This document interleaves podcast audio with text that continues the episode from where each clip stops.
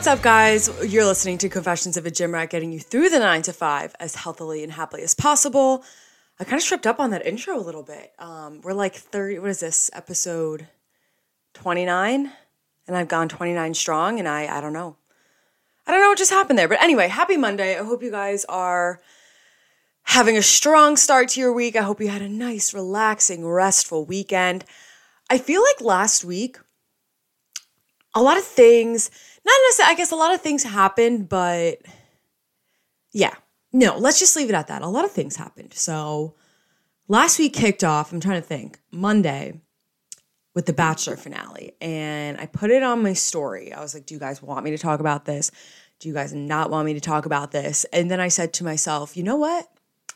This is your podcast and you have opinions on it. So if people don't want to listen, they can fast forward through it. But I, so I this is only my first time watching technically The Bachelor. The first season of the Bachelor franchise that I watched was last season's The Bachelorettes with Gabby and Rachel. And then like how they get you in is like they make you care about the characters or the the contestants and then somebody becomes the next bachelor. So I liked Zach. I did. I thought that he wasn't a good fit for Rachel, but Rachel did him dirty and like I was like he just he doesn't deserve this. So when I heard he was going to be the Bachelor, I was like, all right, I gotta watch. I am invested in Zach. I care about Zach now. I gotta watch. Everyone said that he was a really boring Bachelor. Um, I didn't find the season to be that boring. I really didn't. There wasn't like an an extraordinary amount of drama. I don't think that he was like he wasn't like a disrespectful person either. So I guess that's what made it boring was he really was there for love and that was it. Nothing was going to get in his way. I I do think that through the course of the season there was a little like do we need to bring Sean Lowe in all the time? No. Do we need to have Zach showering every single opening credit? No, we don't. But I thought he was a nice guy. Yes, he did do some slip ups, um, which I want to talk about. But who doesn't? You know, not not excusing him, but who doesn't? So I was very invested in his journey, and I really didn't know who he was going to pick. When it came down to Gabby and Katie, it was tough. I liked both of them. I feel like I was drawn a little bit more to Gabby just because she, she cracked me up from night one. She came out of the freaking limo with a bottle of maple syrup because she's from Vermont. And then afterwards was like, what the fuck is wrong with me? Like, why did I think that that was going to be a good idea? And she was just so real, like hilarious the whole time. I thought that her date in what was it London was just so cute and she she cracked me up. She was a sweet girl. Her family super nice. But Katie's also a very sweet girl. I just I don't know, I connected more with Gabby. So I think in the back of my mind I was hoping he was going to pick Gabby um and he didn't. And honestly, my heart kind of broke for her seeing cuz we all know that feeling and it's tough when you go through you know she came on the bachelor because she was like i've had bad experiences with relationships. Like she struggles with feeling in, important and feeling chosen and it's like yes zach didn't choose you you weren't zach's number one but it's very hard for a hurt person in the moment to put themselves into perspective and be like okay it's just this guy. Because to her it's like why does nobody choose me? Like why am i this old and i can't find anyone? Um so it was really sad to see. And I thought that it was really sad when she came on um, on the live show and was like, no, I'm still hurt. I actually think I'm more hurt now than I was before. That broke my heart. It did. And I feel like Zach shouldn't have broke up with her on the beach. Like there was no point in making her come to the proposal when she knew what was going to happen. And I think that she's very strong for the way that she handled it. And she was very graceful on camera. And I just, I feel so bad for her. But at the same time, I'm happy for him and Katie because I liked Katie and I, I think that they're happy together. But I feel like I shouldn't feel happy because I feel bad for Gabby. But then I'm like, well, that's not fair to Katie. I should feel happy for Katie and I don't know. My head's I, my head's all a mess. I think that I will feel better about it once I know that Gabby has found a well-deserving man. Um, and I want to be happy for Zach. And the two of them are so cute. I'm just like, this fucking sucks. Like this sucks for Gabby. And it sucks that like, you know, they all had to post things throughout the season, like clips from them, you know, and like everyone had to do it so it wouldn't give anything away. But it's just gotta suck for her to go through that whole watch, knowing what happened, like reliving it all again, not knowing that they shared an intimate moment that he said was going to be kept between the two of them and he told literally everyone. I feel bad for her, you know? She came on the stage and was embarrassed. She was like, I feel, I, I'm mortified that everybody knows like what I did. Like, I, I just feel so bad for her, but I don't know. Those are my bachelor thoughts. I had to throw them out there for anyone, anyone who cares. Uh, let's see what else this week. Oh, baseball, back. Baseball's back. I did not doubt for a second that Aaron Judge was not going to be a Yankee. Again, there were haters, there were non believers, there were pessimists. I said to myself, you know what? I understand the, the rationale for those on the other side of the argument. But when you when you're like a, a little kid and like you grow you want to be an MLB player, the, the Yankees is the cream of the crop. That's it. You want to be a Yankee. And there's no way he was going to give up like he's going to get his jersey retired as a Yankee. So that was a whole big thing this whole uh, winter, I guess. I don't know. I feel like baseball just ended. And what does he do? What what does he do? First time up at bat. Home run. I screamed out loud. No, I, I was with nobody. I go, "Are you fucking kidding me?" That's what I said. Out out loud. Because it's just of course. Of course. And yeah, I, am fully in on baseball now. I feel like over the years, like I was like, ah, it's not that interesting, like on TV, but I like to go to games. I'm locked in. I'm fully in. I'm committed. Can I watch every game in a series? Probably not because there's many. They're long and I have things to do. But I, am locked in. Excited for baseball season. Um, let's see. I wrote down some stuff. Oh, you know what? last week, literally last week, I sat here in front of my microphone and said to you guys, I would kill, I would kill to see Joe Jonas DJ. I would love to know how I could see Joe Jonas DJ. What does he do this week? He DJs in New York and doesn't disclose the address.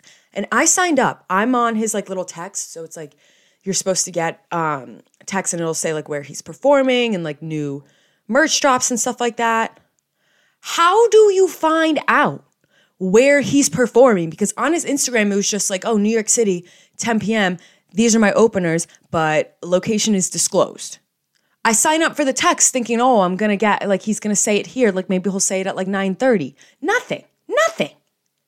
How if anybody knows how I can find out where he's playing and get my ass there, let me know. Cause I New York City, pretty fucking big. It's not like, I don't know, I feel like if it was like Houston or somewhere, at least like I'd have a better shot. New York City could literally be any fucking place. Any god there are I can't. I, I my head is going to explode thinking about it. I would just I need to know how I how to find out where he's performing. It's not fair. It's like a tease. He's got an hour away from me. He's one train ride away, but he won't tell me where the fuck he is. Oh my god oh, that grinded my gears. Please, if anyone knows, I'm I'm I'm gonna explode. I'm gonna explode. Thank God. I think what really would have done it for me is if I saw somebody on like Snapchat post that they were there. I think that would have been like like the last straw. That would have been my tipping point for me. So that happened literally yesterday. Um, what else went on? Oh, I got some new one up stuff, and I don't I don't think I can share it with you yet which I'm kind of sad about. So I'll wait. I'll wait. I'll wait, I guess, another week, but I'm very excited about what I have to share with you guys. Um, so keep posted on their page. Like keep looking on their page because um, they might they're probably going to announce it sometimes this sometime this week, but you're going to want to get your hands on some of these. but it is officially April. It is my birthday month. I'm I'm hyped. I'm hyped, but not hyped. I feel like my birthday scares me a little bit. One, because I don't know. I'm starting to get to the point where birthdays aren't that fun anymore. It's like, do I want to keep going up in my 20s? Like, no, I, I want to stay right where I am. Two, last year, okay, I say last year I had a really good birthday. I did. And I did the year before too, but I just feel like birthdays are a time that I really see like who cares about me and who doesn't. And it's always disappointing finding out like who doesn't show out for you. You know, like who doesn't actually give a shit.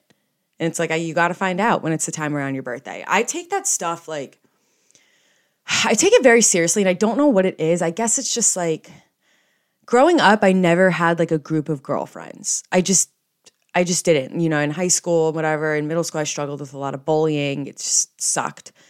Um and I've I, I don't have like that close knit of like lo- lifetime friends. I just I have I have great friends, but they're all over the place, you know? So I think I just get really sensitive to it and I've been like bullied a lot and stabbed in the back a lot. So I get like very sensitive to that kind of stuff. And I, it's it's hard on social media too, growing up with social media, seeing how other people celebrate their birthdays and how like people treat them. And then it's just I don't know, I always get disappointed. Like I'm trying to think of an example. I don't know. Like, you know, it's like, oh, I'm going, I'm reaching out to people like, oh, you want to come to, like, you want to come out for my birthday, blah, blah, blah, blah, blah. And there's people that are like, oh, I'm like, my friends are like, I'm so in, like, lock me in, I'm there for you. And then there are the other ones that like don't even respond to the text. And it's just like a shitty feeling. I hate when I text, side note, I hate when I text in a group chat something that's not bullshit, okay? Because I'll, I'll, I'll hand up. A lot of the times I'm saying bullshit things that nobody needs to answer. I'm just like, I got to get this out of my mouth. But when I ask a question or like propose an idea and nobody answers, it fucking hurts. Like, I, I take it personally. I don't know about you guys. Like, and I don't think I'm being too sensitive about it because it's like, listen, you got you don't want to hang, like just say you're busy, like say whatever. But for me to like say something and people don't answer, I get very like like my feelings get hurt. I guess and I feel like it happens a lot. Like I don't know, maybe it's a me problem, but nobody answers me in group chats and I get kind of upset about it. Um but I am I am excited for my birthday. You know, I do I'm blessed with the friends that I do have and that do care about me. Um I really like I feel like I'm finally I'm at a good point in my life where I have like I know who my lifelong friends are going to be, like I know who I'm going to keep around in my life and it's the people that like look, we don't like I'm not in college anymore, you know. We don't I don't really live near any of my friends. I live near two of my friends. And they I didn't go to college with them and we still maintained our relationship. I feel like it's like once you move away and you're doing different things in your life, you can tell who puts in the effort to still make time for you. And those are the people that you're going to want to keep in your life you know? It's like i i have two guy friends you know that, that live an hour they live in hoboken. So if you're not familiar with jersey hoboken is right across the river from manhattan. It's on the jersey side uh, but it's basically like it's like a huge bar area. It's like a mini mini mini mini mini new york. Um but I have some guy friends that live up there and you know they'll they know I'm I'm an hour away or whatever but they'll be like hey this is what we're doing. Sleep on our couch sleep wherever. We don't care. Um, but I'm always included you know? And I have friends you know, my, one of my really good girlfriends we're at two totally separate periods in our life we live I live here she lives in Philly like she's gonna go to law school. I'm done with school. I'm doing my stuff, but we still talk to each other, make time for each other. And those are the people that like I know genuinely care about me because it's like, okay, we might not be able to see each other all the time, or like we don't live physically close to each other, but we still make the effort for each other. So I guess this is turning into a little inspirational piece. Who if you're going through struggles, I know there's a lot of people that listen to this that are either like recently post grad or still in college. I want you to know that the people that care about you, that truly, truly care about you, will make time for you. And that goes for boys too. And I know you don't want to hear it. And I've been at points in my life where I'm like, oh, I'll make excuses for people. I'll make excuses for my friends. But then it becomes months and months where I'm like, okay, they still haven't made time for me. And it's been like four or five months. It sucks to face the truth sometimes, but the people that care about you will make time for you. And you're better off, I'm telling you right now, you are better off with two good friends, two good, solid, reliable friends than being in a group of friends that don't actually really give a shit about you, you know? It's just, as we get older, I mean, I've seen my parents and just other people's parents too. It's hard to maintain friends, and your circle does get smaller as you grow up, and it does suck. And I see a lot of people going through it and I don't know. I just I just want you to know that that that one person, that one good solid friend you have is enough. And it might get lonely sometimes, but you're always going to have one person, one person you can rely on. And that's enough. But anyway, yeah, my birthday's this month that that just got super depressing. I'm sorry, guys. I just I don't know. That was been on my mind. I feel like a lot of you guys struggle with it, but yeah, my birthday's this month. I'm gonna be doing a brunch in the city when the time comes.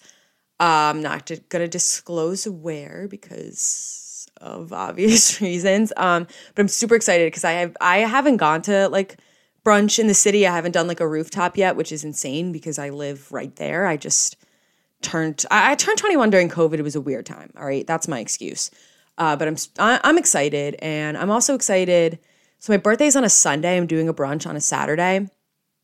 I am excited to wake up on my real birthday not feeling like a hungover piece of shit because i'm not going to stay out like all night drinking and stuff you know i want to be drinking bottomless mimosas have good food with my friends I don't have a set plan. We'll do lunch. Maybe I'll go walk around the city. Maybe I'll go back to Jersey. Who the heck knows? But I'm probably gonna wear a tiara because I am extra, and um, I'm also just really excited to have all my friends in one place because I oh, I love my friends. I really do. Uh, anyway, though, I am looking here. I oh, I have an exciting announcement for you guys. I was gonna roll into what I wanted to talk about next. So I have been working very, very hard, and I do have an announcement coming very soon on my Instagram. Um, that's all I'm gonna say about it for now. Yeah, that's all I'm gonna say about it for now. Keep looking at my Instagram. I will say it, uh, it's going to be very helpful and useful for you guys. It's not like it's not like a special YouTube video or whatever. It's not like a product launch. Um, but I am in the works, working really hard to create something that is going to be super, super helpful and motivating for you guys. So look on my Instagram, stay tuned. We have a lot to talk about today. We have a amazing interview with Chloe Trca at the end of today's episode. I'm going to be talking a lot about or I wanted to take the main segment today and talk a lot about coaches and and playing sports as a kid and how it probably has affected your life today. But before I get into any of that, before I even get into highlights, I need to talk to you guys about Daisy Jones and the Six. If you have not watched Daisy Jones and the Six, this is going like maybe fast forward because I'm going to be talking about some stuff. I don't care if you're a girl, I don't care if you're a guy, I don't care if you're neither. You need to watch this freaking show. It is so it is so good. So you know what? Let's just on that note, let's jump into that. I feel like I've fallen into this pattern. I don't know when it started or why, like why I do this, but whenever I see something is so popular, like when Outer Banks first came out, I was like, oh my God, so mainstream. Like, I don't want to watch this right now. Like, I'm not going to be like every other person watching this mainstream show. And then I've always gone back to watch them and I'm like, God, now I'm now I love the show. I'm far behind. Everybody else has already seen it. I have no one to talk to about it in the in the moment. And I always like bite myself in the foot. Is that what it's called? Is that what it I don't know. Anyway, I've been watching a lot a lot of TV this past year. You guys know this because I talk about it all the time. I blame chicks in the office because if if Ria and Fran are watching something because they'll talk about stuff, I, I'm like I gotta watch because they're they're raving about it. Like I want to know what they're talking about, so then I watch, and they haven't let me down so far. Like I, they really haven't let me down. So I've been seeing posters everywhere. So I'm in New York. I mean, uh, when I was in LA, obviously it was everywhere in LA, everywhere for Daisy Jones and the Six. I didn't know what it was. I I was hearing rumors, oh, it's about Fleetwood Mac. No, it's not about Fleetwood Mac. It's just loosely based on Fleetwood Mac. Apparently, Daisy Jones and the Six was a book. I forget the author. And now Amazon made it like a one it's just like a mini series. It's just a one season series. Like there's nothing else for it to continue on with Riley Keough, who, if you don't know who Riley Keough is, that's Elvis's granddaughter. So Lisa Marie Presley's daughter. Um, and what's his name? Sam. Oh, I'm forgetting his last name, but the guy who's in uh, Me Before You. If you haven't seen that, it's a good movie. You should watch that with Emilia Clarke too, uh, for all my Game of Thrones fans.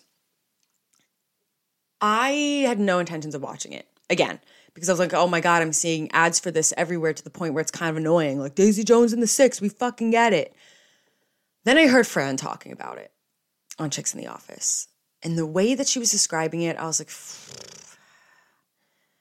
I guess I will turn on one episode and I'll see if I like it. And if I don't like it, then I will turn it off. It's a really fucking good show. That's what I have to say. It is a really fucking good show. Wow. This, I got to read the book. And the thing is, I've heard that things are a little bit different in the book than the show. I'm kind of happy that I watched the show first because now at least I can go back in the book and I can have like the characters' images in my head. I feel like it's always better when you watch whatever before reading the book because then otherwise you're going to be disappointed and be like, oh, they did this different, blah, blah, blah. It is I'll give you the loose like overview. It's basically it's fake. So it's just it's all fake, but it's set up like a documentary as if it's a real band talking about how they became a band, their history as a band 20 years later. I think in the book it's like 40 years later or something, but that would have been like way too hard for that. They would have had to recast. So it's it, it really like you, you kind of forget like oh this is not a real band these are just actors um, but they sit down like a documentary they're a rock band in the 70s basically it's this band called the six you know lead singer billy his brother some other guys from pittsburgh this girl karen that they pick up along the way um, and they end up partnering like with a song for a song with daisy jones uh, because their record label dude whatever they're called like really pushes it for them. It ends up being a hit, blah, blah, blah. They're basically like the Fleetwood Mac of the of this fake universe. Like extremely popular, cover of Rolling Stone. It is you really do forget that they're not a real band. Riley Keough, I, I wouldn't doubt uh, like I wouldn't doubt for a second that that girl has pipes. Sam, whatever his last name is, I gotta look up his last name. Otherwise, this is like it's just gonna be disrespectful to him. Um, Daisy Jones and the Six cast. Sam Cla- Claflin. Yeah, Sam Claflin. Um, I didn't know that that guy had pipes. I always think it's amazing when an actor can just like like they just whip out a song and you're like, where the hell did that come from? Like Bradley Cooper in A Star Is Born. We all knew Lady Gaga could fucking sing, but Bradley Cooper held his own, and it's like, did anyone know that he could do that all this time? Like, Zac Efron, Zac Efron's another one, but he kind of started out that way. Um, the dynamic between all of the characters is just insane. It's like you, I, it's one of those shows I really do feel like attached to the characters. It's like, oh, I want Billy and, um, oh, what's her name? why am I forgetting everyone's names now? I gotta look. Camila. Yeah, yeah, yeah. Uh, I want Billy and Camila to be together, but oh, Billy and Daisy, but like uh, Daisy's so selfish and Billy's this and that and that. It has gone. It's it's one of those shows that you think you know where it's going, and then they're like, "Psych, never mind." episode it was like episode two or three and this is a spoiler so again if you don't want spoilers just fast forward to the next section of this podcast it was like episode two or three where billy's like he needs to go to rehab because he's on his first tour and he's just doing so many drugs and cheating on his wife And then he pulls his shit together and is good for the rest of the show. Not the direction that I thought it was going in. I not the direction I thought it was going in at all. But they get you and then they're like, "Nope, nope. Switch it up." Switch it up on you and I like that. I, it keeps me on my toes. I don't like a predictable show, you know? Also, I can imagine, because obviously I would never have this feeling myself, I can imagine that Riley Keough felt immense pressure, especially with this releasing the year that her mother passed away, which is just tragic. I can imagine that she felt immense pressure releasing a work of art, a TV show where she was going to be singing with it being out there that she is Elvis's granddaughter. You know, I can't imagine the pressure that she must have felt and the pressure that was on her where if people heard, oh, Riley Keough is going to be Daisy Jones, she better be fucking good if this is Elvis's granddaughter. She's amazing. She's amazing. She's am- amazing. Her voice is strong, powerful. She's got great range and it's different. I love like there's something different about her voice where you can't replicate it. You know, it's like it's not soft, but it's not like raspy either. It's she's so good. And the songs are really good. It's like I, I always cringe too. Like, I don't know, it's just a personal thing. Like, I'm like, oh, I don't want to sit here and listen to the movie soundtrack or whatever. It's really fucking good, dude. The songs, especially if you like classic 70s rock and roll, this is it. The songs are so good. And there's like, there's just, they don't make it like that anymore, except they do because they're doing it right now. I looked and I think the people that helped write the songs, I know Phoebe Bridgers was one of them. Um, wait, let me look because I had it up before. Uh, Phoebe Bridgers, Marcus Mumford, and Jackson Browne. Okay, Cal, rock icon Jackson Browne. yeah, helped create these songs. It is just like they're really freaking good, and I love that style of music and like I don't know. I don't, you just don't see it like that anymore. You just so I know that people have been there's been a lot of questions like, "Oh my god, are these people actually going to go on tour cuz they're not a real band, yet they sound so good together." Their songs are their songs are great.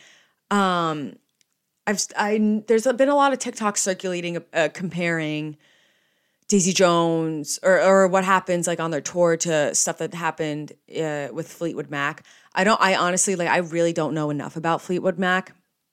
So I can't really voice my opinion on that, but from what I've heard it's pretty accurate. Or if I was in Fleetwood Mac I'd be like, "Oh shit, like is this what we looked like back then?" Um so I'm to have to read into that, but phenomenal acting. I I genuinely care about each of the characters and they're also beautiful too. Camila Morrone, so beautiful. I didn't realize that she was the one that dated uh, Leonardo DiCaprio, which is just a whole nother rabbit hole that we don't need to get down right now. I could have sworn that I've seen her and stuff before though. And I looked up like her uh, IMDb and there's nothing, nothing on there. So I don't know where, I don't know. I guess I've just seen her from dating Leonardo DiCaprio for five years. Um, it is very good. I'm on episode, I think I'm going to be on episode nine, so I'm not completely done yet. I'm itching to read the book. Like I it's one of those where like I wish that there was another book out because I don't want it to end. Like it was oh my god, it's just so good. You got to you got to you got to watch. If you're like me and you're one of those people that's like, ugh, it's too like they're publicizing it everywhere. They're advertising it everywhere. Like I'm so sick of seeing posters for Daisy Jones and the Six. I don't want to watch Daisy Jones and the Six. You're you're fucking wrong. You're you're doing yourself a disservice. It's 10 episodes. It's not that bad. Especially if you like music, if you like good real music, turn that shit on and let me know your thoughts. let's talk some highlights for the week. My health and fitness related highlight easily I did leg day or quad day, I should say, this week with my friend Marissa. And it is just, I was sore for days. It is always nice getting through like those hard days. It's like leg day. with a partner because she pushed me through the extra reps that like I didn't think I was going to have. I was pushing her like helping her move the weight on reps that she wouldn't have been able to bang out otherwise. Um, and it kind of just takes the pain a little bit. But I don't want to talk too too much about that because I did put up a mini vlog. So if you want to see the full workout, um, it is up on YouTube, so you can watch it on YouTube. My non-health and fitness related. Oh, you know what my non-health and fitness related highlight was? This is so simple. I got a cookie from Crumbl this week. And I don't get those very often simply because I'm too lazy to go. And they are just so good. They are so good. If you have a Crumbl near you and you've you've yet to get your ass over there, get up. Get up and go do it. The chocolate chip never fails me. Never fails me, but I did hear that the this week's flavors are like above above par. So I got to go. They're just they're like crispy on the outside, gooey on the inside. They're expensive, but worth it. Worth it. And you deserve it, you know? Here, I'm a health and fitness podcast. I'm going to tell you go get the freaking Crumbl cookie. It's something you need to experience in your life. Go get the Crumbl cookie, sit down and watch Daisy Jones and the Six because that is exactly what I did. Friday night. That is that is exactly what I did. Sat down, started Daisy Jones and the Six, had my crumble cookie next to me, had my iPad in my hand, doing what I do, playing Candy Crush, and it was a it was a good old time. I highly recommend it. I do. So I got to thinking the other day. Eh, it was I guess a couple weeks ago after my interview with Tyler. So if you haven't listened to that, by the way, go back and listen to it. It was episode 27, I believe. But something that he said just kind of triggered like a train of thoughts in my head. He was talking about how he work. I asked him, "Do you work out at night or do you work out in the morning? Are you an after work guy, before work guy?" And he said, "I work out at night because he had to get up like every day really early, like in the fours, to lift during college football, and it just ruined it for him. And like he, it just it." Like he associates lifting in the morning with those bad days now. And it just got me thinking about like the coach like coaches. Any coach that you have at any point in your life, especially when we're younger and in high school, and how they can shape what exercise looks like for you in your brain.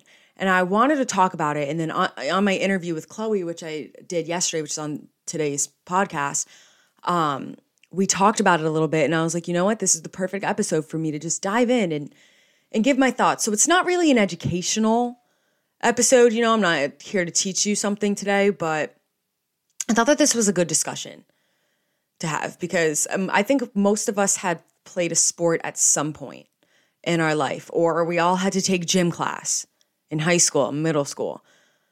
I don't know about you guys, but I've had so I've had good coaches and I've had bad coaches. And I've heard horror stories of coaches that make people quit the sport, hate the game that they grew up loving, and people that are the opposite, people that have coaches that have empowered them to do things beyond their sport. I played soccer growing up, just a little bit of a background. I played soccer up until I played soccer from kindergarten up until my junior year of high school. I've had way too many concussions, too many bonks on the old noggin, and I am not allowed to play semi contact sports anymore because I could risk some brain damage and I'd like to keep my head where it is. But anyway, not the point. I also ran track uh, sophomore through senior year of high school, so that was for three years. I think part of the reason why I love weightlifting so much right now is because it's all up to me. I've said it to so many people. It is I just feel so good being able to go to the gym and work out and nobody tells me what to do. I don't have somebody yelling at me. I don't have somebody forcing me to do things that I don't want to do. Do I always encourage you to be trying your hardest and pushing yourself hardest in the gym? Yes, of course. But at the end of the day, nobody's forcing you to do anything and I really like that. And I think that the reason why that really like is an important factor for me and it's a reason why like I don't like group exercise classes.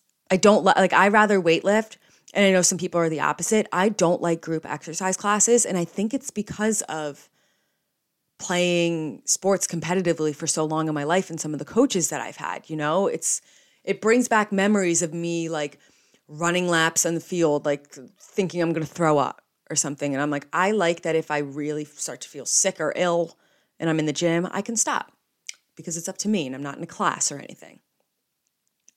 I, so back on the soccer thing. I it's the only really soccer and track the only two sports I've played, so I don't know about other sports, but I'm going to assume some of them are the same. My coaches ever since gosh, like 3rd grade have always used running as a punishment. You we I had this sick, I had this uh, so mean coach my freshman year of high school of soccer. She was a straight up bully. She hated me. She made it very obvious that she didn't like me. Um, she told me multiple times through the season, like, you're probably not going to be on this team next year. I'm like, okay, thank you so much. Like, that's really encouraging. Um, she had this sick, sick game she liked to play. And we were, by the way, this was just a freshman team. It's not like varsity. Like, it wasn't that fucking serious. Um, she had this game. I grew up playing, I was a goalie um, until I think like freshman year, honestly, was the last year that I really was a goalie because then everybody started to grow and like I just wasn't five two and a half, not really built for the net, sadly. Although I'm very agile. Not the point. Not the point. Not the point. Um, she had this sick game that she liked to play. And it was me and this other girl, the other goalie. We would get in the goal and the girls would practice their PK shots. Here were her rules.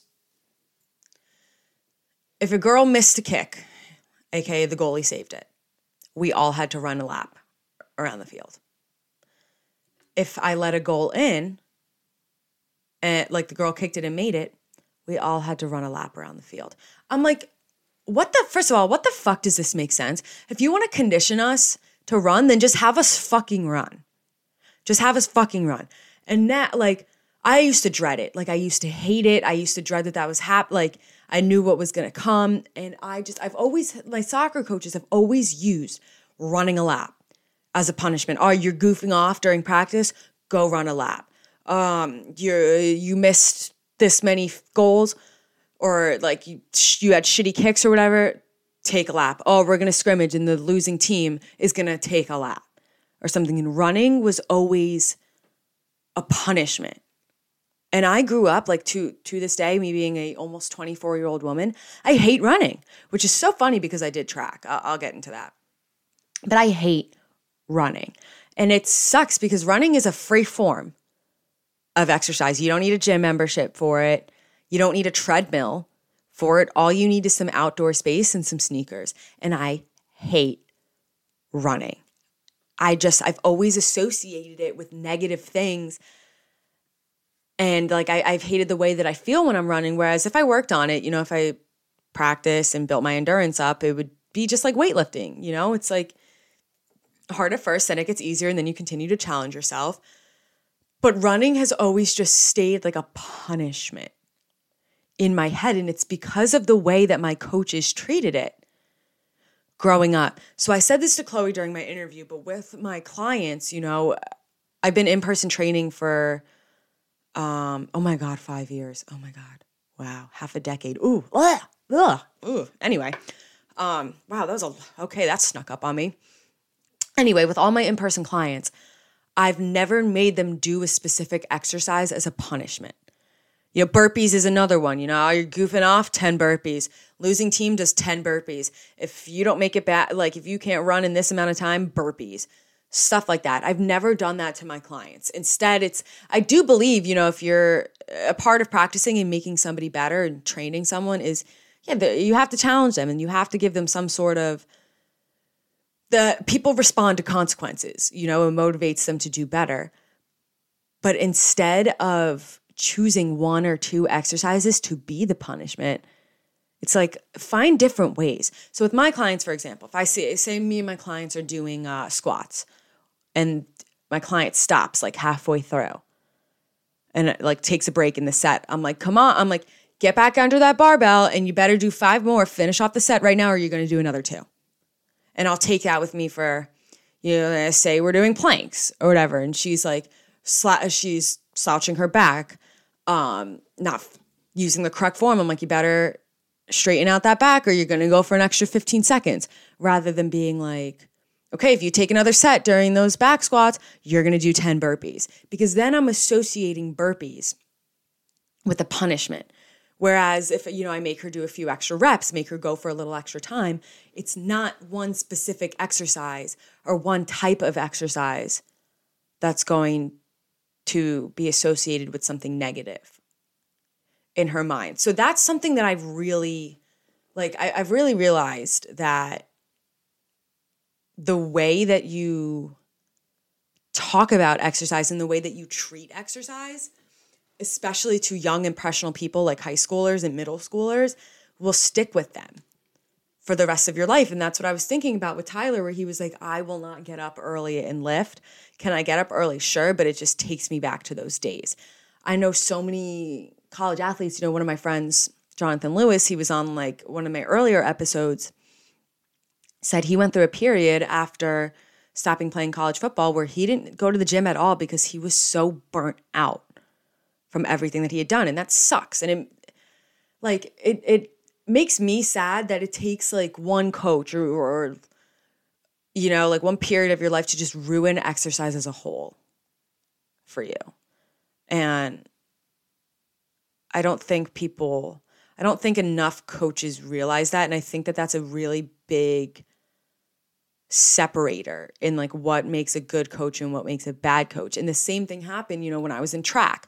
Um, track's a little bit different just because the only thing you do is run. So, yes, we would have running based punishments, but there wasn't anything else. Like for soccer, it could have been like, not like you know if you're goofing off or whatever you're going to stay on here for an extra 5 minutes while the other people get a water break or something like that. With with track, it's like the only activity you're doing is running, basically. But my coach is, you know, same way, same type of punishment. It's just, I think what stood out to me about my high school coaches is I, I had good coaches and bad coaches. There was three of them. Uh, there was well, the long distance coach I didn't really work with. I just uh, talked to him more for like mentor stuff and life advice. I had my head coach who was also the sprinter coach because I did sprints and hurdles.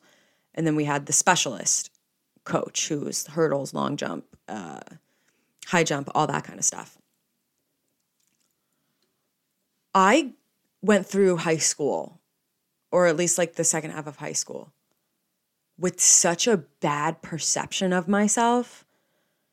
And part, a huge part of the reason was the way that my coach treated me my head coach, not my my specialist coach. Uh, coach, I'll get into him when I talk about what a good coach is because he was is just an outstanding person.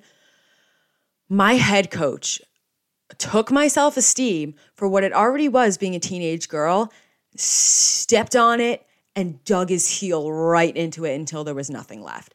He had absolutely no faith in me. And to this day, you know, seeing the, how far I've come and what I look like and stuff, I'm like, if he could see me now, and I'm 24. I should not be thinking about the coach I had when I was 18 anymore.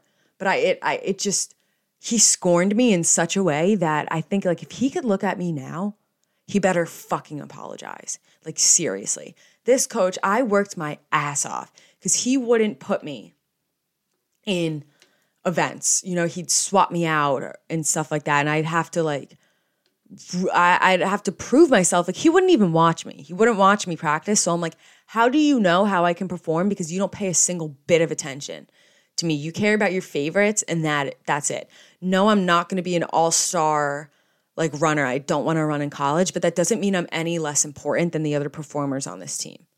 You know what I mean? Um, he was one of those coaches. Oh, if you're not breaking records and if you're not winning state titles, I don't give a fuck about you he i so i worked my ass off for my varsity letter my junior year. I really wanted my varsity letter that was a goal that me and my helpful coach worked on. For track since it's a non-cut sport you have to earn points to get your varsity letter and you get points by races that you participate in place in. We had a really good season. We got multiple first place medals just multiple medals all around. Um, i was on a shuttle hurdle team and we did really well Time came, end of the year banquet. He's handing out varsity letters. I don't get mine. I don't get mine. And he stapled a packet together and handed it out to every girl on the team. And it was every person on the team and their breakdown of how many points they earned um, in eat every single match. You see, you had to have X amount of points. Say it was 10. I don't know what the number was. We're just, we're just going to say 10. I had like 12 points. I was over the limit. He goes through all the varsity letters, doesn't give me mine. So I march up to him and like my voice is a little shaky. I remember this so clearly because I was terrified of him. Went up to him and said, Excuse me, um, you didn't give me my varsity letter and I deserve one. And he's like, Oh, what? You didn't earn enough points. So I flip through and go line by line and I'm like, This is how many points I have. And he's like, Oh, uh, I guess I'll see if I have an extra letter. Like, just did it. Like, that's how awful he was. Like, he didn't even, I don't even think it was like the fact that I wasn't like a, a an all-star performer. He just personally didn't like me, and I don't know why because I tried my goddamn hardest. Um and it really took a toll on my self-esteem, you know? And this is less like it it's less of it didn't have a, an effect on exercise with like my relationship with exercise, but it had an effect on my relationship with myself. And I would sit there just frustrated. Like I he I could clearly see who his favorites were. Why am I not his favorite? Why is he nice to me one day and then mean to me the next day? Why does he pretend like he doesn't see me when we're walking down the hallways? Why do I not get a chance to be in this race? Like, why am I not good enough? And what do I have to do to be good enough? You know?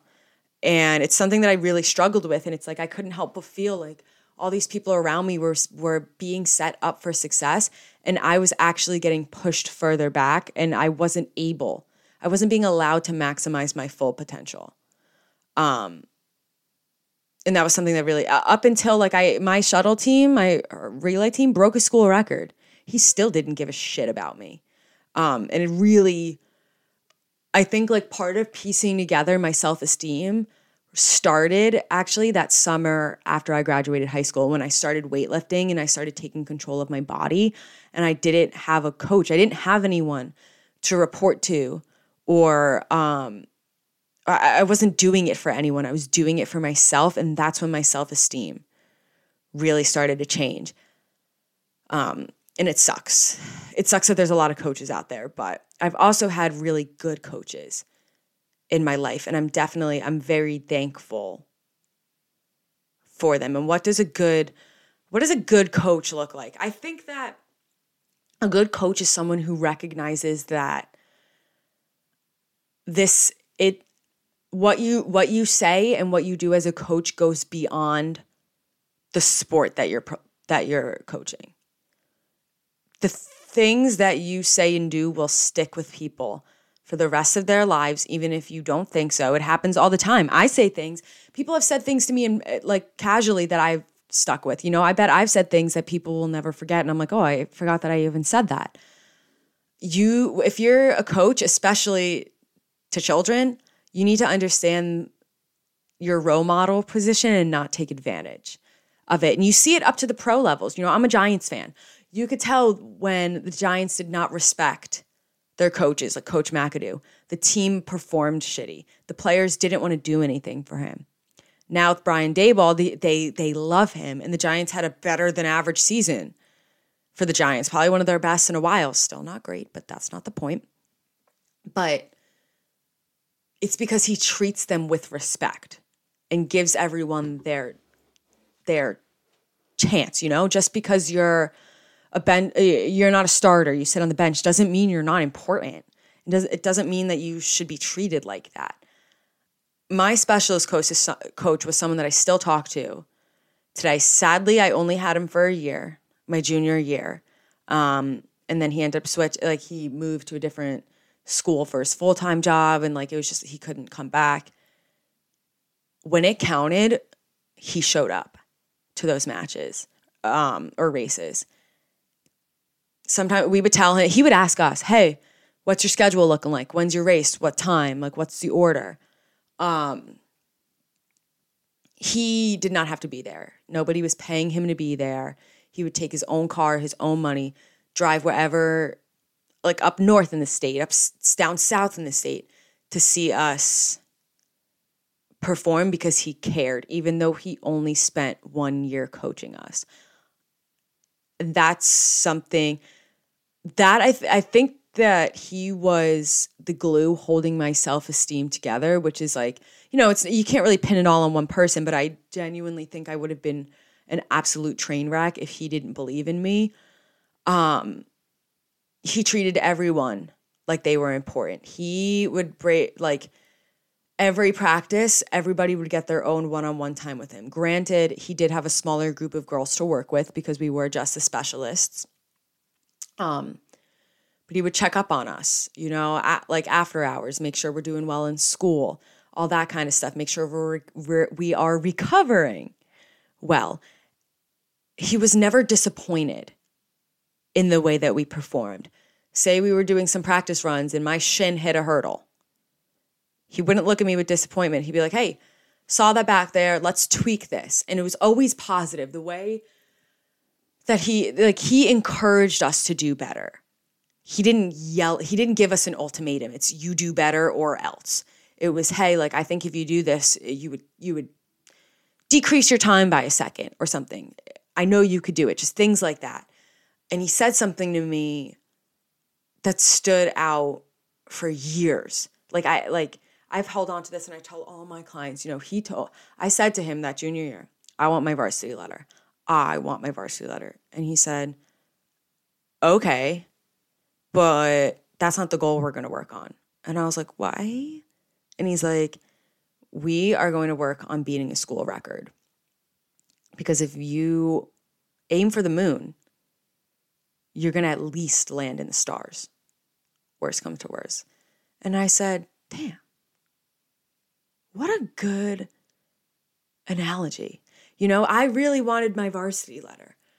But if all I was doing was pushing myself to get my varsity letter, I was going to be disappointed if I didn't get it. But by trying to accomplish something a step higher, the varsity, the varsity letter was going to fall in beneath. You know, let's say, uh, let's say you're playing basketball. I don't, I've never played basketball, so this might be a bad analogy. Say you're playing basketball and you you can't make a basket. Like you, you really just can't make a basket um, or or like a two pointer. Instead of trying to work on your layup, try and work on your three. Because if you could do it from back there, you could do it from up close. And the three is the extra. You know what I mean? Like it's gonna fall underneath there. Say you're running a race and you're like, oh, I really want to beat, uh, I really want to run this uh, 5K in under 30 minutes. Be like, how about we push for 25? How about we push push for under 28? Because if you push for that, 30 is going to fall under there. He said that to me, and it's something that I've just taken with me through all of college, even even things now. You know, it's like, oh, I want to do, I, re- I want to have a podcast. Okay, well, let's set up and do it on YouTube. You know, it's just always going the step beyond because what you really want and, everything else is go- that's under it is going to fall into place on your way to that big goal. And that just really stuck with me. Um, and we still keep in contact today. He like always makes sure I'm doing well. Like, uh, I don't know. I guess that's all I have to say about that. But if you are a coach, I hope that that made some things click in your mind. And if you have had negative experiences like that and you uh, associate some forms of exercise with something negative, like a punishment, I think it's really important to recognize hey, you're an adult now. You know, you're not on a team anymore. Everything is up to you. Find the type of exercise that you enjoy. I hate running. I've just always had a bad association with it. But I love weightlifting. You know, you might be the opposite. You burned yourself out weightlifting in high school and your coach made you do X, Y, and Z. Maybe you take some sort of a class or you get really into yoga. You know, it sucks that um, it sucks that a coach can really have a an effect on a strong effect on you, but that's what they're it's also kind of what they're there for. They are supposed to be mentor mentors. Unfortunately, not all of them are great. But at the end of the day, there are so many different ways to move your body. Just find what works for you and as you become older you realize like you're in charge of yourself. You don't owe anyone anything except for you.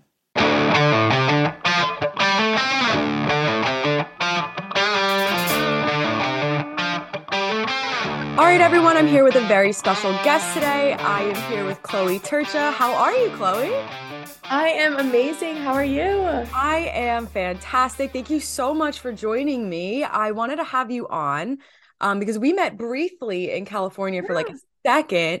Um, but I I've been following you ever since then, and it looks like you're just a a ray of sunshine. You're always doing such great stuff for yourself and for other people. Um, and your style of workouts, I love what you post because I feel like a lot of the stuff that I see on social media is just, and including myself, really, is just strict weightlifting. But you're you do so many different types of activity, and you just seem like a very well-rounded, like athletic person.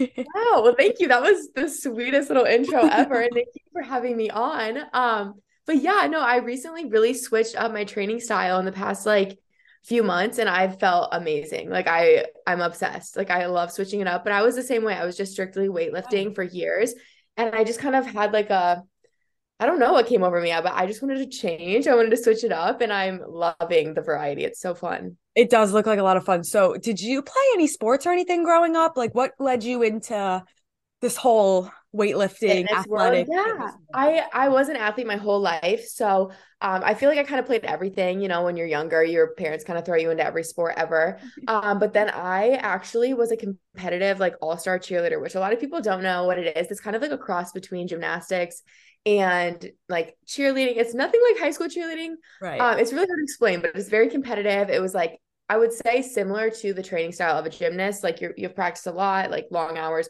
all that kind of stuff. Um, and that really, I think, gave me the mentality for like fitness and kind of the process and the progress and like the hard work, all of that. And it really matured me really quickly. So I did that for years, like from like third grade to about high school. And then I ran track, and that was kind of how I really got into um actually learning about like nutrition and recovery and all of that. Um, track was definitely my focus in high school. Um, I trained with like a specialty like group on the side, and my trainer, like he changed my life. I credit him to a lot. Um, and it's funny because in the time, I don't think I realized it, but now like looking back and reflecting on that, I'm like, that was definitely like the pivotal point in being being just like an athlete and kind of just doing what you're told. And then he was more so like, here are the tools and the things you need to do, but like it's on you to kind of do it. Uh-huh. And I just like totally like everything he said, I was like absorbing and doing. And I saw so many results. And I think I really fell in love with just the process of all of it.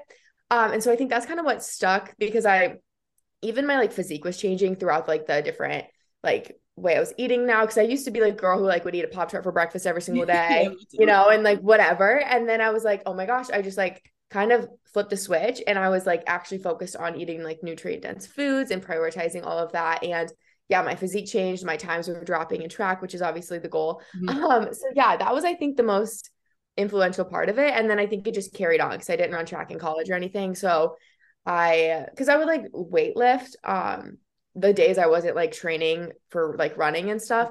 And so I kind of also realized I was like naturally good at like lifting you know i'm like naturally built just stronger like my physique and my i'm just that's how i am. Um so i fell in love with that just because i was kind of good at it. Like i was in high school i was literally breaking records for like lifting weights and i was like that's wait awesome. what? Like, you should have done field events then. i went to a small high school so it wasn't anything like crazy but i really didn't know what i was doing and i was like okay i'm this strong without really knowing anything. So yeah that's kind of long story but that's kind of what got me into fitness that's awesome. So I also ran track in high school and I did not start weightlifting until I would say like the end of high school. Like things were slowing down. Like my last track yeah. season was coming up and I was like, okay, where do we go from here? Yeah. Um, what what events did you do? Like sprint, like long distance? I was a sprinter. Oh yeah, I was a one and a two. I didn't even run a 400 ever in my life. I refused. No, so I was, I was like, yeah, realize all that. Such a bad. Were you? What did you run? I did hurdles. So I did the 100 hurdles outdoors and like occasionally they would throw me into like a random two when they needed a substitute and I would be like yeah. I don't know if you want me in there but I'll try. um but now that I'm like into weightlifting and like obviously my strength has grown over time, I kind of look back. I don't know if you've ever got this feeling, but I'm like, damn, if I pushed myself in the gym like I did oh. now, I could have been awesome at like javelin or like some field event. I know. No, I think about the same thing. And too, I'm like, if I would have like known about like even supplements and that kind of stuff yeah. and just all of the stuff I know now, I'm like, I could have been like so much stronger. And yeah, no, it's hilarious because I'm like, I didn't even know what pre-workout was in high school. And then all of a sudden I'm like, wait, that could have been real nice before a super hard workout or all of that kind of stuff. But yeah, no, I have exact same thoughts. I know. I think about that all the time and I'm like, you know what? It's a it's a long closed chapter. So we'll right, exactly. I'm like yeah. Um, so I wanted to, uh, this was actually something that I was going to talk about on like future episodes. So I'm really glad that you brought it up. You said that you had a coach, um, like a specialty coach that was such a huge influence on your life. And I have been reflecting a lot about how like coaches that I've had and coaches can really make or break, like oh, not even just a sport, but exercise in general for a person like you i know people who have just had such bad coaches that they quit a sport like mm-hmm. and then they never want to touch or people who've played college sports and then they're like i'm so burned out i don't want to exercise ever again. Yeah. so what did you like what stood out about this coach? Like what made it him or her a good coach? He just genuinely like loved and cared for us. Like he would do absolutely anything um and he would like write out like if we ever Okay, the one thing I think that stood out initially too is like when I it, you didn't have to like get accepted into it, but um it was like we when I like it was like a referral thing like a girl on my team was training with him and she was like obviously making a ton of progress and she was like recommending him but I had to go to his house and like have a meeting with my mom and him and like talk about like why I wanted to do this and I think that was like huge because I'm like most coaches are just like like training kind of side stuff or like I just want your money because it wasn't cheap yeah. to train with him by any means. And so it was like a big step for me to take and like financially and everything. So um sitting there and like just talking to him because this was even before I like signed away anything, you know, I think that was like so eye opening just because I'm like, he genuinely cares. Like he's taking time out of his night to like sit down with me and my mom, get to know us, get to know my goals, get to know me as a person, like how I like to train and live my life. And I think that was really, really cool. Um, and then he was just so consistent. Like I, if I couldn't make it to, cause it was like three times a week, right. but like he would go at, cause there was like a group of us and it was like long distance to short distance, but it was still a small group, maybe like eight to 10 people. Mm-hmm. Um, but there was one girl and she was like playing basketball in high school and we trained like during basketball season, but he would get up at 5 a.m. and go train with her in the mornings mm-hmm. and then come with us at night at like 4 30 cause we train after school. I'm like, he just cares, you know? Um, and then also even cause his daughter ran at like a different high school than I did. But him and then there was like an assistant coach who would like do the workouts with us and stuff. And it was just like one of his buddies. But they literally would come to my meets and they would be like, they had no like you know, need to be there or reason to be there other than just to be supportive. And they would be like, I ran like once and twos, like I said, and it was an indoor meet. I remember this and I like, I'll never forget it. But he was like, on one coach was on one corner of the curve and the other was on the other. And they were like timing me and like getting my whatever, but they were like, like cheering me on and making sure like walking me through my warm-ups and they were like coaching me through like because you have to like run differently on an indoor track it's a lot oh, yeah. literally yeah. running on a straight curve practically yeah. and he was just like i don't know like he was just it was so so cool because i'm like he genuinely like my parents were like wow like that just says a lot because it was a far like the meet was like an hour hour and a half away too and he like drove there and i mm-hmm. just think when they truly care you know it's more than like your results and it's more than the money it's like he wants to see you succeed it's just I don't think that happens a lot. I think a lot of times, especially nowadays, I think sometimes money gets involved, you know, with coaching and that kind of stuff, or like titles. Like I wasn't like above and beyond winning state titles or anything. Right. So it's not like I was just like all star track runner, but like he still cared for me just as much as he did the people who were winning state titles. And I think that says a lot. Uh, but yeah, he was just, oh, I love him. He was the best.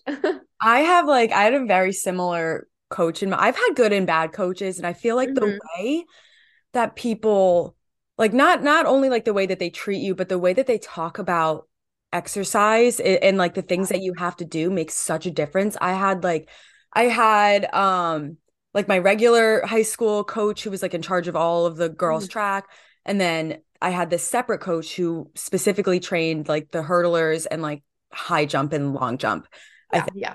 um and that coach like we had such a close relationship like i still keep in touch with him but my head mm-hmm. coach was all about like like punishment not rewarding almost where yeah. it was like you better you have to do this in under this amount of time or you're gonna run like a 400 and it kind of like it just put i had soccer coaches like that too where it puts a negative connotation yeah. on the exercise where i was like oh running punishment. So now as like an adult, like out of Yeah. college and everything, I don't like to run and I'm not like eager to try it because I just don't associate it with good things in my head. That's so true. I've never thought about that, but you're completely right. Like I always, I'm the exact like that was exactly how I viewed running too until recently I started training for a half.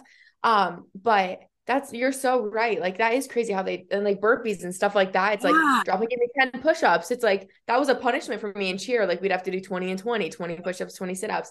And I never did that for a long time after. And that's so like, yeah, that's bizarre. But it's so sad because I don't even know if that's their intention, but it really like leaves a mark on people. I don't think they realize it, especially at the age that high school coaches are and stuff. I think they forget what it's like to be so young and Yes, and like impressionable. impressionable. Yeah. Oh, Yeah, I oh. try to do that's why I like I've been in person training for a long time now since like 2018 and I've never done that kind of like like Yeah. punishment with my clients where it's like all right if I see them slacking off or something I'll be like let's like you're doing an extra rep or you're going Yeah. for an extra 30 seconds not like oh like you didn't do this right go do 10 burpees because then when it's time to say like oh let's do a HIIT exercise let's do burpees everyone's like oh like punishment. no. Right. Oh Yeah. my gosh. That is so crazy. I've never thought of that, but you were completely right. And that's seriously happened to me without even realizing it.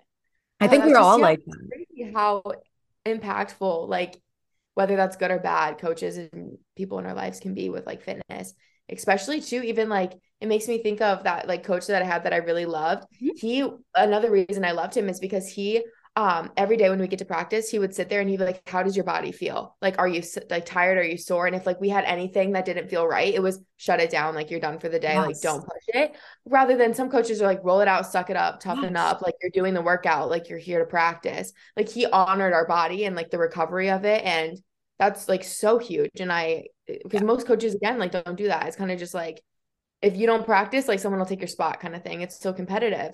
But he really honored like our actual health Yeah, I think that that's super important, especially for people in the high school age where it's like what everyone in high school is always comparing themselves to Oh, other always. people, and there's going to be always going to be like a better athlete or somebody who Mm-hmm. has the varsity jacket and you don't have the varsity jacket yet or something. And I think that like especially on teams like track where it's like anyone and anyone can join, it's really important to have like like to not feel like you're just another fish in the sea. Like everybody is important. And even if they're not going to be the star performer on your team, you need to like nourish them and like give them attention because you could have a long lasting effect on the rest of their lives, honestly. oh yeah seriously yeah a huge impact it's crazy Yeah. So what what is your what is like a week of working out look like for you? Because I see you doing a bunch of different stuff and you just, just Yeah. said you've been training for a half marathon, which is Yeah. really cool. Thank you. Um, so yeah, it's been a lot different recently. I I used to have like a very strict split, like lifting split when I was just lifting like six days a week. Mhm. And then um I I the reason I switched it up is because I honestly was noticing I just didn't feel like on it like an athlete. Like I didn't feel like agile and like Right. fit. Like I felt strong, but I didn't feel fit. And there's a big difference. And I used to always do HIIT workouts. Like that's what I started doing kind of outside of high school. Like I would lift, but then I do a HIIT once or twice a week just because I thought they were so fun. Like I would always do it with a friend and it was always just a good time and really tough, but I felt great after. And over the past like year, year and a half, I switched gyms and I think I just like stopped doing them because the gym I was going to is more like powerlifting, bodybuilder kind of like vibe. And I just felt weird, honestly, doing a HIIT there. Um, and so I was strictly lifting, but then I, yeah, I wanted to start trying them again. And one of my friends was like, let's do a workout together. And I did it. And I'm like, oh, I feel amazing. Yeah. So um, it was really hard to figure out a split with this half marathon training because right when I did that, it was kind of the same time as I was like, I want to challenge myself. Um, and the reason I started running, like training for a half, was because I had just graduated college in December and I was like, I need something to work towards. I need something to focus on and challenged me because that was kind of school. Like school was a challenge, kept me busy working towards like grades and stuff. And so that was kind of gone. And so, um, yeah. And one day I went on a run and I was like, I feel amazing because I did sprints and I hadn't done it in forever. And my friend's like, you Yeah. should just like start running outside. I'm like, absolutely not. And then I was like, wait, because I don't want to. That's why I want to now. Right. So I honestly I lift three days a week now with like more heavy because I'm like higher in my miles for my half because it's in a week from now. So oh it's my god. up. Yeah, I know. I'm so nervous, but I'm so excited. Um, so I pretty much initially I was doing like when I was doing like little miles, like trying to, because I couldn't even run a mile and a half barely without cramping up and getting tired, like exhausted. and that's what that was like eye opening. And I was like, holy cow, Chloe, like you may be able to lift and squat a lot, but I'm like, you can't run no more than miles. I'm like, I, I, and that's okay. But it's like, I didn't want to feel like that. So right.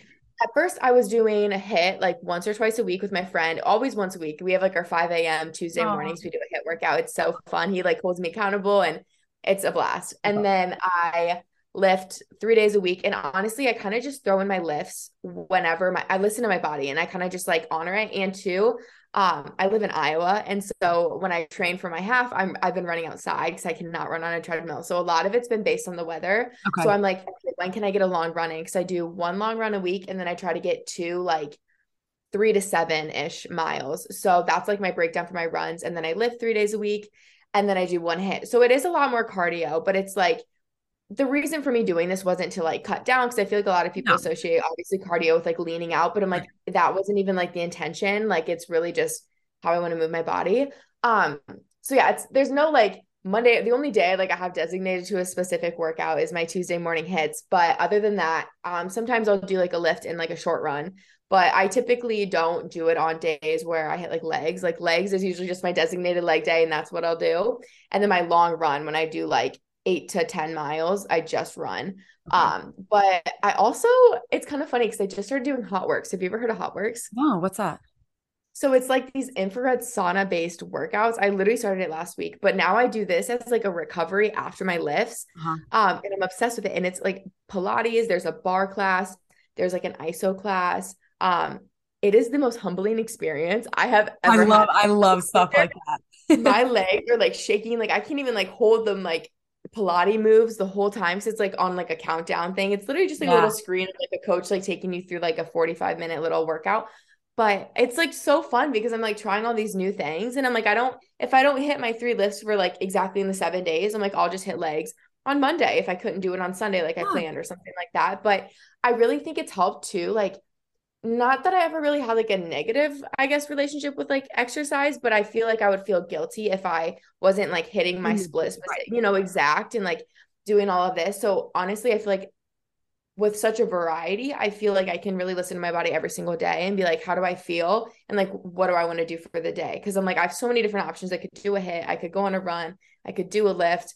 Um, the only thing I've had to force is kind of the runs just because I'm like building up to be able to run 13 right. miles. So I've Oh. like had to kind of push through some days, Yeah. um, especially on when I'm like, this is the only nice day of the week I have to run. And I'm Yeah. sometimes I don't want to, Oh. but I feel like I just have a really like free schedule with it. And it's funny because I think my body my physique has like responded the best ever. Like I feel like the healthiest, I feel the strongest, I feel like I don't know, the most confident in my body and I feel the most like versatile and agile. Like I was telling my friends, I'm like, it's funny because honestly, training, I'm like, I want to have it as like a not like a defense mechanism, but like if there was a situation where I need to like defend myself, I'm strong. Yes. Like I know I'm strong. I can lift a lot of weight, but I'm like, I can also sprint. Like I'm a pretty fast person.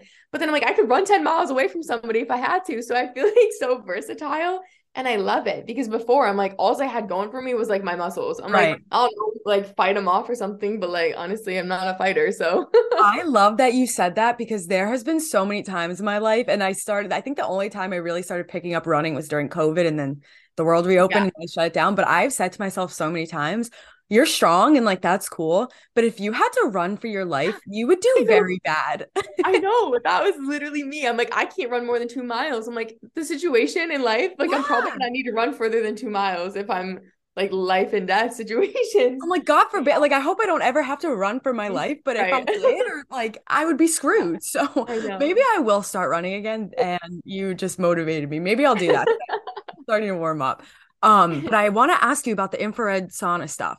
Yes. So I actually I have like a little infrared light coming to me in the Ooh. mail. Like it should be coming any day now.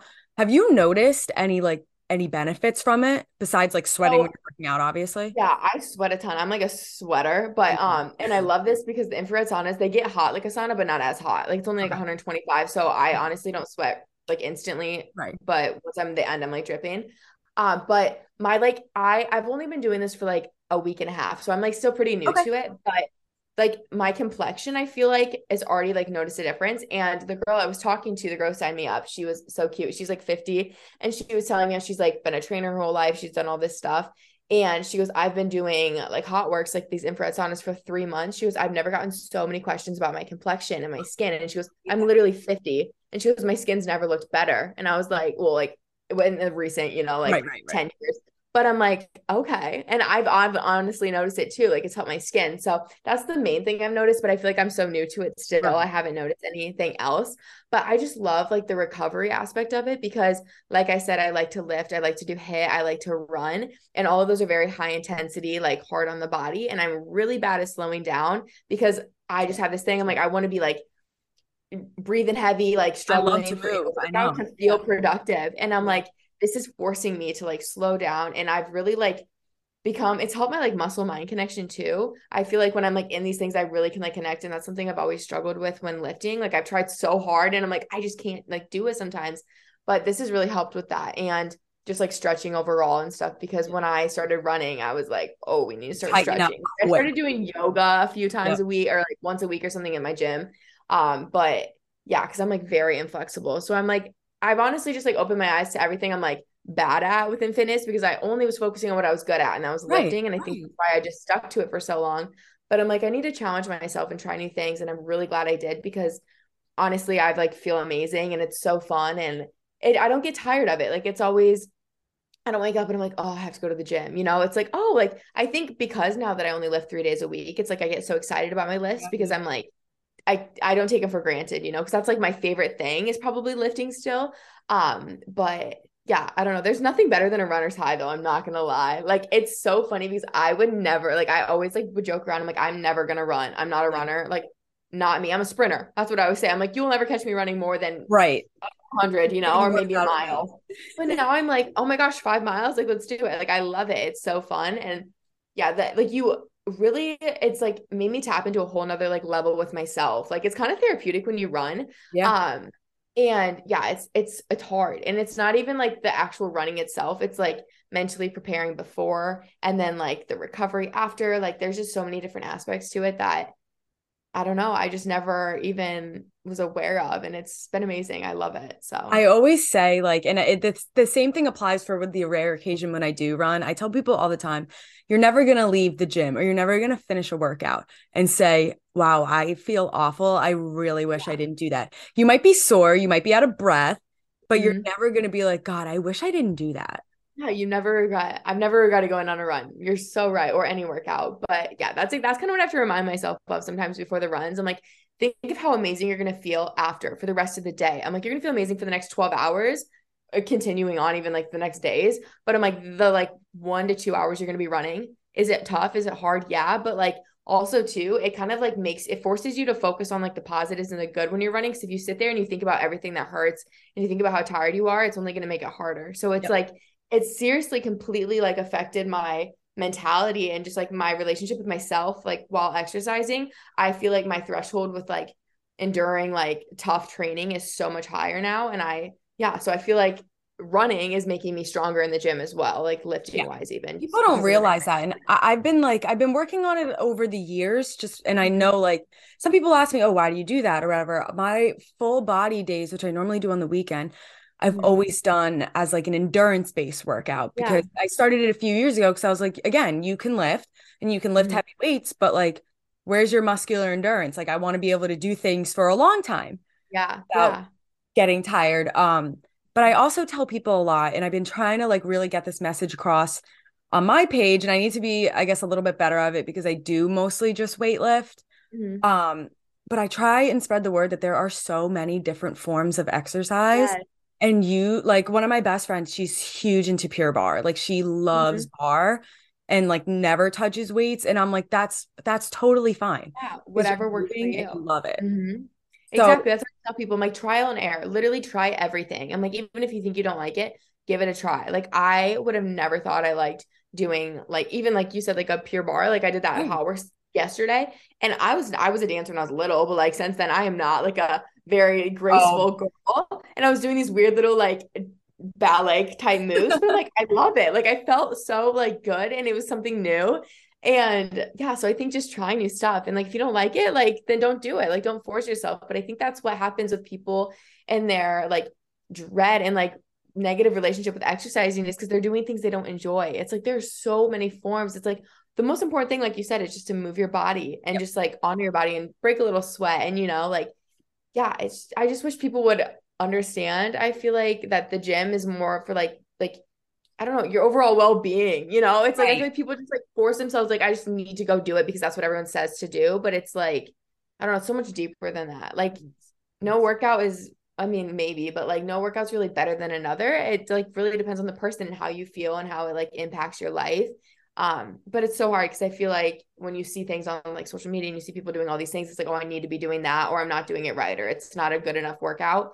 And I just don't think that's like true at all. But no, I like that you set that example. I had somebody on like a few months ago on my podcast too that was kind of the same way where she she did like a bikini competition at one point and was very like weightlifting weightlifting weightlifting and now she's like I go like 3 times a week and I do other yeah. things she do, like she rides her bike she goes hiking mm-hmm. she'll do like outdoor like track workouts and she's like I feel so happy and like yes. like she looks forward to it every day because it goes back to the same thing we were talking about in the beginning if you have a negative connotation with what you're doing like you're you're going to be more resistant to it and you're not exactly. going to get it done exactly no that i completely agree and i completely agree with her situation like i used to be at the gym six days a week you know for like two hours at a time i feel like i lived at the gym and now I'm like, I don't even know when I'll be at the gym next. You know, it's like, when am I going to do ne- my next lift? I don't know. But it's like, I can just go outside and go on a run. Mm-hmm. And I think it makes it easier too. Like,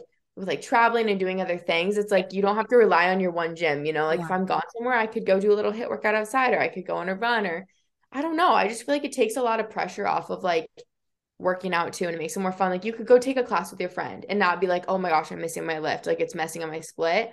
Um and some people need that structure and routine and consistency but i feel like for others like it's okay to like not have a perfect workout regimen. I and i it's the first time i've really been like this since i got like heavily into fitness and on social media and i was honestly nervous to like switch up my training because i'm like i don't want people to think that like I don't enjoy lifting or like I don't promote like you know, doing all that and being like a badass strong girl. It's like I totally love that still, but it's like I've just like found other ways that I enjoy moving my body and it's just like a new phase, I guess, of my like tr- fitness journey, I guess. And like maybe I'll go back to lifting more so like over the winter whenever I, whenever I want more of like a like steady can't go outside too. But, yeah. Yeah. No, so, I think you do a really good job setting a good example.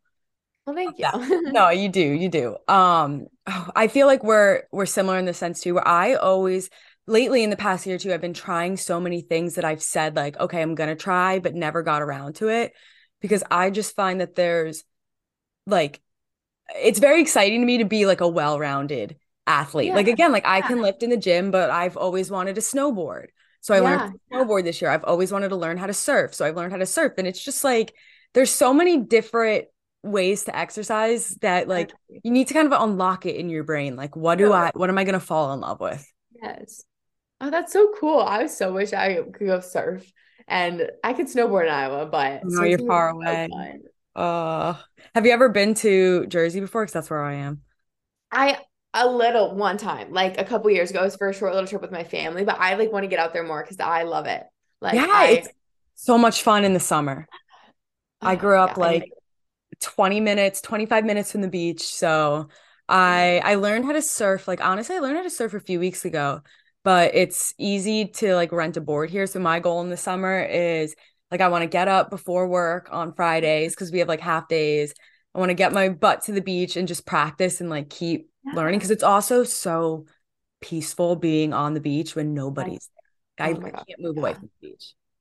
I living in Iowa, man, I'm so jealous. I'm like, I need to like it's like 65 today, and I was living in my car and the sun was shining, and I was like, you know what? Like I could really like move, you know, somewhere where I'm like, this is more normal. And I know it gets cold there too, but oh my yeah. gosh, I just like it'd be so fun to be able to go do that. Or like even like I just like love to hike and I'm like, yes. I can't do any of that kind of stuff in Iowa. And yeah. yeah. do you have like like what are your aspirations, I guess? Because you said you graduated in December. So, like, is moving out of Iowa I, cards? I've been really trying to figure it out and go back and forth because it, takes a while. it does. It does, yeah. And I I always told myself because my lease in my apartment right now is up in like the end of June. So I'm like, from when I graduated, gave me six months, and I was like, I'm uh-huh. just gonna kind of live my life and see where it takes me. Um, and because I hate like too early committing, because then I feel like I'm like, oh, I don't want to like I don't like I don't know. I'm just scared to commit to like moving away because I'm a homebody, and believe it or not, I do really love Iowa. So it's like I, I want to like eventually come back here, I say, yeah. and like raise a family. But I'm like, I feel like maybe if I move away, I'm gonna be like, oh, like, you know, forget Iowa. Yeah. I don't know. But I love Arizona so much. Mm-hmm. Um, it's always been like kind of like the place my family like travels to, and I love hiking and I just love the dry heat, all that. Um, and so I've thought about maybe going out there or going like 50 50, like going back and forth between here and there. Um, but I'm like, I don't know. Like, I'm really not against moving anywhere. I'm like, if there was an opportunity and it made sense to go somewhere, like, I'm absolutely for it. Um, but yeah, I don't know. I think me and my best friend are gonna like rent a house here in Iowa. So I'm like, I'm gonna do that. But I'm like, I've like talked to her about it and I'm like, there's a chance I may be like going 50 50 somewhere because I'm like, I just, with like the like job that I have and like the flexibility, I'm like, and I don't know how long this will last of like, I have no commitment, no ties to Iowa, like no boyfriend, no like nope. job that I need to like report to. You know, everything is remote for me. So I'm like, I feel like that's a very fortunate thing. Like I want to take advantage of that while I can. So honestly, I may be moving to Arizona in the next year, maybe in the next two years. I don't know. Um, but then maybe by then I'll find some other place yeah. and I'll be in like a completely different state. I, I have no idea. But I support it. Really, like closing any doors, but there's nothing that I'm like for sure doing. Right. I just kind of go with the flow and I'm like, whatever's meant to happen will happen and as it happens. Um, but yeah, that's that's so. such an important part of being in your early 20s too. And like I have um I have like a hybrid job and I'm lucky that I get like a good amount of PTO. I am like kind of trying to push to see if I can get more of a remote position just mm-hmm. so I do have the ability to go wherever but i've been doing a lot more traveling because i i can like i have the money now and the time to do so um, and I've been back and forth a few times now to LA and I'm like, I just really love it here. And I love New Jersey and my family's in New Jersey. And I think it was a great place to grow up. But I would love to, I would think I would almost regret it if I didn't spend a year of my life. Yeah. Just seeing what else is out there. Where else? I think it would be so like, um, what's the word? I just feel like I would learn so much about myself, you know, and like you would just really like push yourself out of your comfort zone and like be forced to kind of do things you wouldn't normally do. I just feel like there'd be so much like personal growth in it. And that is too like why I want to do it. Cause I'm like, I don't want to say I lived in Iowa my whole life. I'm like, I, I don't want to. I, I mean, especially like, I'm like, it's just so cool. Like, we're only young ones. And I just think it's like the perfect time. Like, I like, I have no, nothing keeping me here. So I'm like, I feel like that's a sign, but. I think I say, I say go for it. I think like for me, it's like, the number one thing holding me back and like not like I'm not packing my bags and leaving tomorrow is my family. Yeah. Um, but I I just I do feel like I would regret it. And I've been so I've been doing a lot more in the past year that I've realized like there's so many places that I didn't realize that I loved because I've never been there. Yeah. Oh, me too. I never used to travel growing up. Really, like yeah. I would travel for sports, but in the past like year, year and a half, I literally think I've been in a plane, like flying somewhere every single month. And I'm like, I've never traveled so much in my life. And it is so, yeah, like eye opening to like, there's whole new worlds out there, new like people, experiences. Like, there's just so much. And it's so hard to like get so, or it's so easy to get like, I don't know, like comfortable and like sheltered yeah. in your own little like world at, in home. And so I think, yeah, there's just so much out there that I'm like, ah, oh, I just, yeah it's I do have that like desire to just go out there and try it. And I'm like, if I don't like it, then I'll move home back home and like whatever. But at least I gave it a shot. There's really not much to lose. Um, but yeah. It's exciting. You're at like a little bit of an advantage because I like like I said, I grew up 20 minutes from the beach. So I can't go somewhere that's not 20 minutes yeah. from the beach. Yeah. I'm such a beach bum and like I'm there all the time during the summer that if I wasn't near the ocean, I I would I would feel like closed in. A part of you's gone. Yeah, yes. I I totally I understand that. From Iowa, I'm like, what? Am I gonna miss a cornfield? No, I can't say I will. So, uh, yeah, I think getting uh, yeah, being from Iowa, it's very like, I feel like it pushes me more to be like, there is a lot more other than the Midwest, but it's also an amazing place to grow up, and I love it, and it's definitely built me to who I am. So like, I love being from Iowa, but no one ever even knows where it's at. I'm like, do people not like? I was gonna say, like, I'm trying to picture the map in my head the whole time. I'm so awful with geography. just like dead center. I'm like, you know where Chicago is, and people are usually like, oh yeah, I've flown, I've flown into O'Hare before. I'm like, yeah, we're just four hours like a little west of that. And okay, like, okay. I'm actually going to. Chicago next month, so it'll be oh, in the back of my head. Um, what is there? This might be a really dumb question, but for us, it's like I'm I'm very close. I'm an hour from New York Yeah. City. I'm an hour from Philly. The I'm summer, so jealous because I love the city. Like I'm a city girl, and oh, you should come. You should come visit. I- It's so much fun. I think I need to because that's like that's why I loved Jersey because like there's like the beach, but then there's the city, and I'm like, it's just there's so much up there. I feel like it's like whole new little worlds, but like they're all so close. You know, Yes, it's it's crazy. it's definitely nice how small Jersey is because I am so close to so many different things. I think the only disadvantage about it being so small is that like I also went to Rutgers, which was like the state school. So when I go out like on the weekends, like in Hoboken, it's like I see people from elementary school, I see people from high school, I see people from college, and the world oh just yeah. too small sometimes. Mhm, Um, mhm.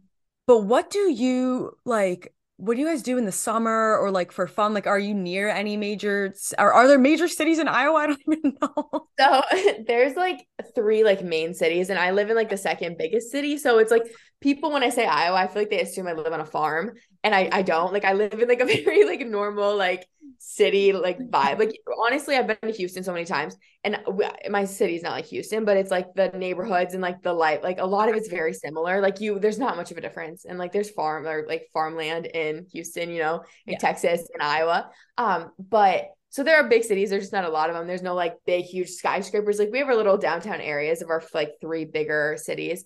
Um, and I live downtown in my city, and I like love it. So I'm like, it gives me a little more of like a, I don't know. I can actually enjoy my 20s a little bit, but there's really Yeah. not much going on. Um, but like what we do in like the summer and stuff, Yeah, like if it gets yeah, hot have, like the ocean, it gets super hot and super humid. And then in the winters, it gets super freaking cold, like Oh, negative, whatever, so much snow, kind of like, yeah, up in the East Coast too. But Yeah. um, we like in the summers, I go boating a lot. I go camping. Or, like we have like little like lakes, you know, or like Oh. rivers and stuff like that. So we don't have the ocean, but like we have like the lake Some or the bodies river. of water. I would die Like, I- I would die Oh yeah, no, and I love being on the boat. Like I grew up going to like this like little town, and it's like a super super tiny little town, but it's like a river town, and it's so fun. Like my parents have a camper up there, and like all of our like like neighborhood friends have places up there. So that's how like, they spend their weekends, and I'll like pop up there every now and then. Um, or other than that, though, there's nothing like really like super fun to like go do outside. Like I, there's no mountains to hike or like oceans and stuff, but like there are like people go fishing or like they'll go boating and stuff like that. Or I don't know, you do have to get creative, but it's like I don't know. I feel like people just get so busy anyways with their lives. Right. It's like you just kind of hang out and do your thing. Um, but there's no like like there would really be no reason I'd be like, oh, you have to come to Iowa and do this. like when I it's like my friends are like, I want to come to Iowa. I'm like, I genuinely don't know what we would do. Like I can take you to a few restaurants that I like. I don't know. But there's no like monumental thing. It's really just like a easy, like chill, like You wanna, back. yeah, if you want to lay low. Yeah, relax. like when I come home though from traveling, it's like I come home and it's almost like a weight is lifted off my shoulders. Like Right. it's like relieving because it's just like like people just kind of like do their thing here. There's no like pressure and like high pace, which Yeah. I like the competitiveness and stuff like that every now and then, but it's like it can be exhausting. Like when I'm like in Texas or I'm in like LA or something and I come home, I'm like, oh, like I can breathe and just like focus on me. And it, yeah, it's a weird dynamic, but I'm like Yeah. so the opposite when I've been traveling because I'm from New Jersey and an hour away Yeah. from New York City that like going to LA, I was like, oh, I have, to- I have time. I could do whatever. Like people are just like, yeah, we'll meet at this time. We'll probably be late. Like, and it was, it wasn't like completely so slow pace, but then it's like I come Yeah. home and I'm like, okay, my head's already spinning. Like I gotta go do this. I gotta go do this. And everybody here is just so like, eh, go, go, go. Like there's never like Fast-paced. stop. Yeah.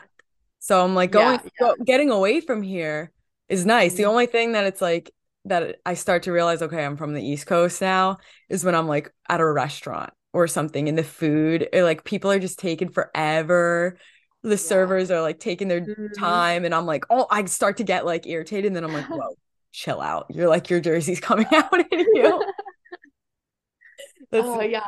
It's so funny how different it is, you mm-hmm. know? Like I like I've really met a ton of people too, like from around the country. And I'm like, it's funny how like similar mindsets people can have, like growing up in completely different environments. Like yeah. we're all so similar, but it's like it's so like we're in completely different worlds at the same time. It's so bizarre to me because like I really grew up only knowing my Iowa friends, you know, and like now I have friends in like every freaking state ever, yeah, and it's I so love it. it's wild. Yeah, I love it. I feel like it's made me more well rounded too. Like me just too. oh my gosh, it's opened my eyes. I feel like I've yeah, it's completely changed me honestly for the better. Like I yeah was so like sheltered honestly yeah. before like growing up in Iowa. Like there's really no like even diversity here. It's very just like basic.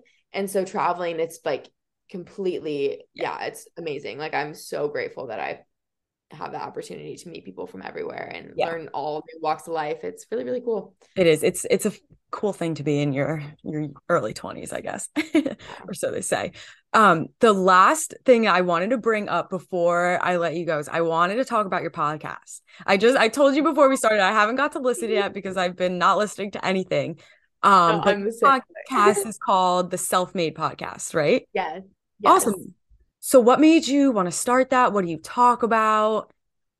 Yeah, so it's funny because I'm just like a chatty person. It's funny because my mm-hmm. whole life I grew up and I was very shy and quiet, and like I really like hated having conversations, especially with people I didn't know.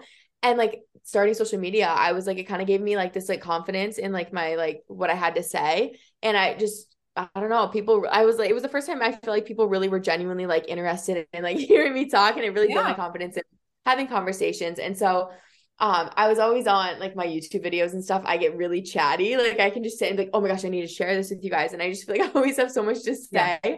Um, and everyone was like, Chloe, you need to start a podcast. You need to start a podcast. And I was like, I don't know. Like, I don't know if I can just sit and like talk forever. And then I started getting on people's podcasts like this. And I'm like, wait, I love it. Like, it's so cool because I feel like I have so much to share. And there's like, it's such a small, like, little window of things you can share on like a TikTok or on right Instagram three minutes. caption. I'm like, I have more to share and more to spread. So I was like, honestly, I think a podcast would be perfect because I can talk about whatever's on my mind. And honestly, so I started my podcast and I really it's I didn't want it to be too niche down because I'm like my yep. life is more than just the gym. That's and, the same thing with my podcast. I'm yeah. the same exact way. And I think there's so many little aspects. I'm like, it honestly just like reflects like a lot of my topics for the week because I I haven't had any guests on yet besides my I have my older brother on the podcast and I actually really like that dynamic because me and him he's 27 and he me and him are completely different. Like mm-hmm. obviously he doesn't even really work out. Like he just started working out but we talk about like life stuff and like struggles and it's really cool because I don't know it's just I I don't even know where I was going with this, but my like the topics are just so like it's literally a reflection of like what I'm going through in the moment of my life. And I feel like like I said, being in my 20s and I'm still like we're just girls. We go through everything that like I feel like any other 20 year old girl goes through. We just pretty much post it online for everyone to see. But I think it's been such a cool thing because I feel like I I was telling my mom and my like best friend, I'm like, I feel like my podcast has actually given me like I feel like I actually have like a like a passion and like a purpose to like share and connect. I'm like, I've never felt more connected with my followers in my entire life. Like, cause it's like things that I like, I went through myself and I've struggled with and I've actually wholeheartedly like experienced. And I like, it's crazy to hear that people have had like such similar experiences. Like, it's bizarre. It's like, well, you went through that exact same thing. And I'm able to like help them and kind of be their like bigger sister, you know? Um, and I just honestly like I'm really open, like I'm a completely open book. So I'm like, I'm not scared to sit here and talk about really anything because I'm like, the more I learn, I'm like, everyone's going through it, just no one wants to talk about it. And so I really pretty much talk about on my podcast, like what I wish I would have been able to hear, like, you know, previous to where I'm at now. Or even like I just talk about like kind of as I'm going through it, like this, like I'm gonna do a podcast on my marathon and I'm like doing that right now, present day, or my half, not my full marathon. Right. But um, it's really just kind of everything, like every little aspect of my life, whatever I kind of just like feel like called to talk about, I kind of talk about, or I ask my followers like what they want to hear. And I think that's cool too, because it's like I can like actually connect like almost one on one. Like I feel like I'm talking to them. Um, but yeah, it's been I've absolutely like love my podcast. Like it's been like my favorite thing ever. I'm like, I wish I would have started it so much sooner. Yeah. Um, but it's yeah, I don't know. It just makes me feel so like fulfilled, you know? Like I feel like because I don't do any like one-on-one client training or anything. So I haven't been able to I feel like maybe get that ex- like direct feedback from people. And it's like I don't post to like for myself, it's like I, I want to help people. So like getting these DMs from people on a podcast, I'm like, this changed my life. This changed my perspective. Like you made me feel not alone. Like I like I'm not a crier, but like I cry probably like once a day now from a DM. I'm like, no way did like someone just like message me that. Right. it's like so moving. It's I can't, it's like, yeah, it's unexplainable, you know? It's like, how can like this person from wherever, like we can we have this like strong connection, we don't even know each other like that, you know? It's it's so yeah. cool. But it, it's so rewarding. It makes me feel yes. like personally, I feel like I went through this stuff for a reason. My reason yes. was like yes. I could help other people get through it.